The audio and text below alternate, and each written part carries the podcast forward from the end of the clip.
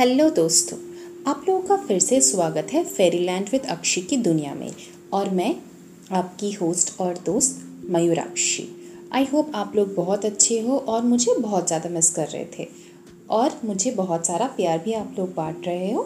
Thank you पिछले हफ़्ते हम लोग बात कर रहे थे एक बुक के बारे में। Think and grow rich Napoleon ji के साथ। नेपोलियन जी ने कहा था, एक पढ़ा लिखा इंसान वो नहीं जिसके पास बहुत सारा किताबी नॉलेज है, बल्कि वो इंसान है जिसको अपने ब्रेन को ट्रेन करना आता है और उनको ये पता है कि वो नॉलेज जो उनके सक्सेस के लिए ज़रूरी है, उनको कहाँ से मिलेगा। वो अपना एक ग्रुप बनाते हैं, जिनके सहारे वो अपने गोल्स और एम्बिशंस को अचीव कर सकते हैं। उनको जब ज़रूरत हो, उन लोगों को यूज़ करके वो अपने काम को अंजाम दे सकते हैं। उनका मेन फोकस होता है स्पेशलाइज नॉलेज बनाने के लिए। अपनी एम्बिशन के साथ जोड़कर वो अपना स्किल डेवलप करते हैं और उसी नॉलेज के लिए वो अपने आसपास लोगों को भी लेते हैं ताकि उनके एम्बिशन को पूरा करने में वो लोग उनकी मदद कर सके। और इसी ग्रुप को ऑथर ने मास्टर माइंड ग्रुप कहा है। जब आपके पास खुद का नॉलेज होगा स्पेशलाइज नॉलेज उसके साथ साथ आप अपना ब्रेन भी डेवलप करोगे और आपके पास एक मास्टर ग्रुप होगा। तो आप ज़िंदगी में कुछ भी हासिल कर सकते हो। ऑथर बोलते हैं, ये चौथा स्टेप है रिचेस को अचीव करने के लिए, और सबसे इंपॉर्टेंट स्टेप स्पेशलाइज नॉलेज का होना। आपके लिए पूरी दुनिया का जानकारी होना ज़रूरी नहीं है, लेकिन अपने फ़ील्ड से रिलेटेड और अपने गोल से रिलेटेड नॉलेज होना ज़रूरी है। अगर आपके पास नॉलेज नहीं है एटलीस्ट आपको ये पता होना चाहिए किससे आपको वो नॉलेज मिल सकता है। इसी चीज़ को समझाते हुए ऑथर ने हेनरी फोर्ड का एग्ज़ाम्पल दिया। हेनरी फोर्ड को एक न्यूज़पेपर ने इग्नोरेंट पैसिफिस्ट कहा था। मिस्टर फोर्ड को इस बात पे बहुत गुस्सा आ गया और उन्होंने उस न्यूज़पेपर के खिलाफ सूप नोटिस जारी कर दिया। फिर जब उन्हें कोर्ट में बुलाया गया तो मिस्टर फोर्ड को लगा उनसे ऑटोमोबाइल के रिलेटेड सवाल पूछे जाएँगे और उनको ये बताया जाएगा कि उनका एक्चुअली स्पेशलाइज नॉलेज कितना है।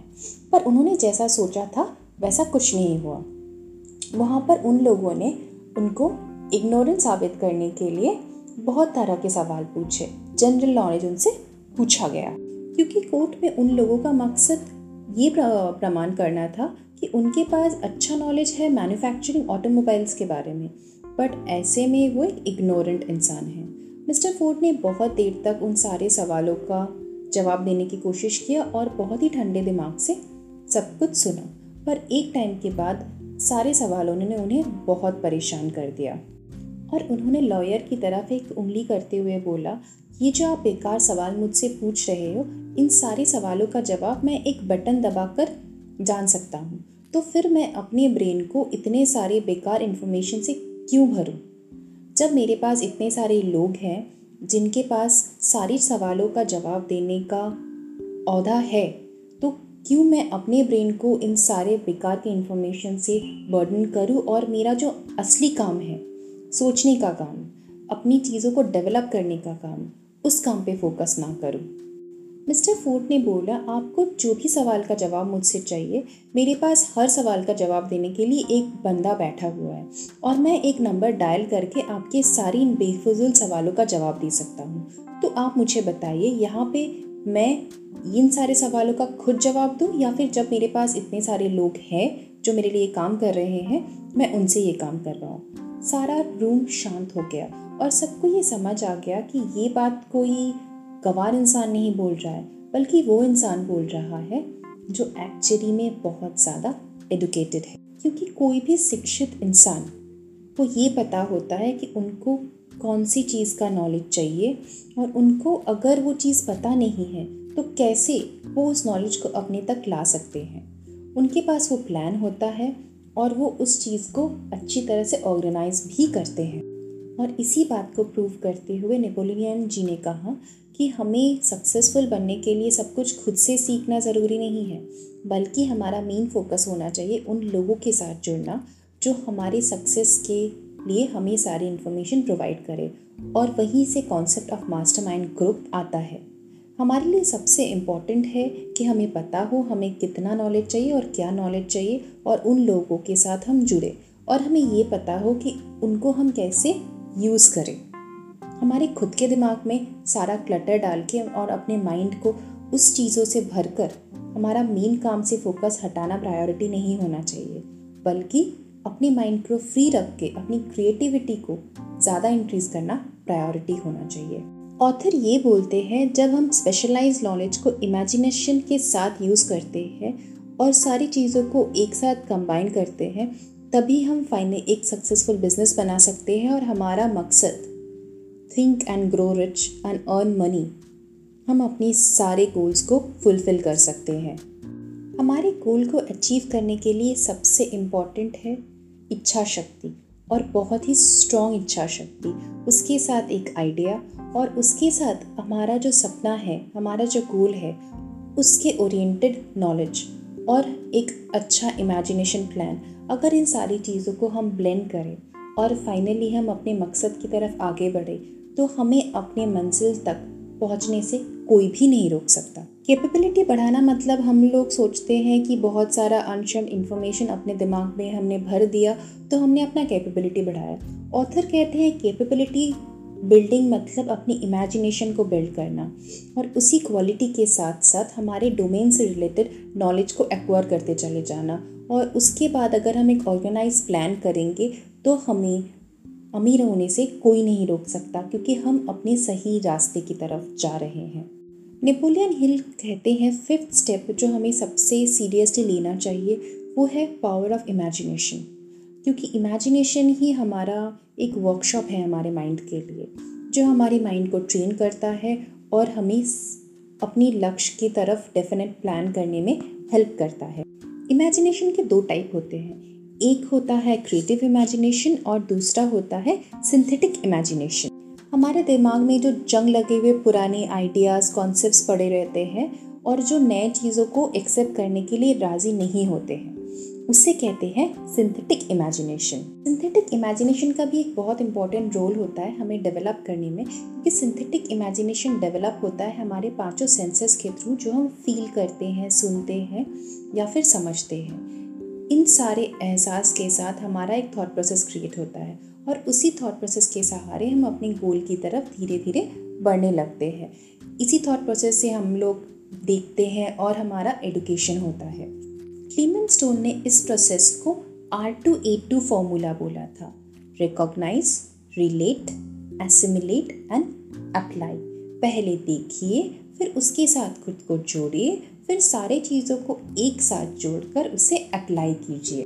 वो कहते हैं, हम जो भी देखते हैं, अगर हम सारी कड़ियों को एक साथ जोड़ने लगे तो बहुत बार ऐसा कुछ आता है कि हम लोग नया कुछ देख सकते हैं या सुन सकते हैं। क्योंकि मैक्सिमम टाइम हम लोग अपने ख्यालों में खोए रहते हैं और हमारे आसपास क्या होता है, उसकी तरफ़ हमारा ध्यान नहीं होता है। तो ऑथर का कहना है, अगर हम मन से चीज़ों को सुने, देखें, समझने की कोशिश करें तो हमें हर रोज़ कोई नया पहलू अपनी ज़िंदगी का देखने को मिल सकता है। और उसके साथ साथ हमारे लक्ष्य से रिलेटेड भी कोई बहुत सारे नए एंगल्स हमारे सामने आ सकते हैं। और जब हम ये करना शुरू करते हैं तो हम ऐसा बहुत कुछ अचीव करते हैं, जो दूसरों के लिए नामुमकिन लगता है। वहीं से शुरू होता है नामुमकिन से मुमकिन तक का सफ़र। नेचर जैसे बहुत सारे मटेरियल को भर के ये यूनिवर्स बनाता है और ह्यूमन बॉडी बनाता है। हम भी वैसे ही अपने बर्निंग डिज़ायर से हम अपने इम्पल्स को कंट्रोल कर सकते हैं, हमारे दिमाग को भर सकते हैं और धीरे धीरे हम अपने आप को ट्रेन करके हमारे लक्ष्य की तरफ़ बढ़ सकते हैं। ऑथर कहते हैं, हमारे सबकॉन्शियस माइंड का एक कनेक्शन होता है यूनिवर्स के साथ और यही कनेक्शन से हमारे दिमाग का इंटेलिजेंस और बढ़ जाता है। इसी चीज़ को ऑथर ने टर्म दिया है इनफाइनाइट इंटेलिजेंस और क्रिएटिव इमेजिनेशन तैयार होता है इनफाइनाइट इंटेलिजेंस से। हम जितना अपने आप को डेवलप करते हैं, हम नेचर के साथ जितना जुड़ते हैं, हमारे ब्रेन को जितना डेवलप करते हैं, हम उतना ही इनफाइनाइट इंटेलिजेंस के पास चले जाते हैं। और जितना हम इन सारी चीज़ों के साथ जुड़ते हैं, हमारी मंजिल हमारे पास और ज़्यादा आती है। इसी बात को प्रूव करने के लिए ऑथर ने हमें कोका कोला का एग्ज़ाम्पल दिया। कोका कोला एक छोटा सा रेसिपी था, पर जब कोका कोला के मालिक ने एक क्रिएटिव आइडिया के साथ उसे कैसे मार्केट करना है, प्लान किया और फिर सबके घर घर पहुँचाया। तब जाकर वो एक ब्रांड बना। उनकी क्रिएटिव इमेजिनेशन ने और उनका फेथ ने उनको कोको कोला को एक ब्रांड बनाने में मदद किया। हमारे पास भी वही पावर है। हमें भी उस चीज़ों को अच्छी तरह से यूज़ करके हमारे सपनों को एक उड़ान देना है और अपने लक्ष्य तक पहुँचना है। ऑथर कहते हैं, हमें कोई कॉम्प्लिकेटेड प्लान नहीं बनाना है। हमें एक सिंपल प्लान बनाना है, जो हमारे लिए अचीव करना आसान लगे और हमारे माइंड को भी लगे हाँ ये तो पॉसिबल है।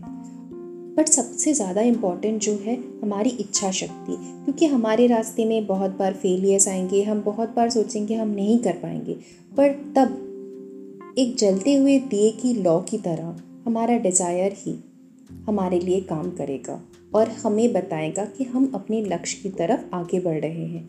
जितना भी हमें लोग बोले, बुरा भला, या फिर हमें जितनी बारी लगे कि रास्ते में अंधेरा है, हमारा डिज़ायर हमें बताएगा कि हम बिल्कुल सही रास्ते पे जा रहे हैं। और उसी टर्म को ऑथर ने बोला है बर्निंग डिज़ायर या फिर ऑब्सेशन आज हम लोगों ने बात किया बर्निंग डिज़ायर ऑब्सेशन और बाकी सारी चीज़ों को रिलेट कर, करने तक। अगले एपिसोड में हम बात बात करेंगे ऑर्गेनाइज प्लानिंग के बारे में। कैसे हम धीरे धीरे अपने आप को बदलने के साथ साथ नॉलेज गेन करने के साथ साथ प्लान करके हम अपने लक्ष्य की तरफ़ पहुँच सक, पहुँच सकते हैं। Please stay tuned for the next episode or the next part of Think and grow rich और अगर आपको ये इंटरेस्टिंग लग रहा है तो प्लीज़ अपने दोस्तों के साथ शेयर कीजिए और सबके साथ ये टॉपिक बांटिए। Thank you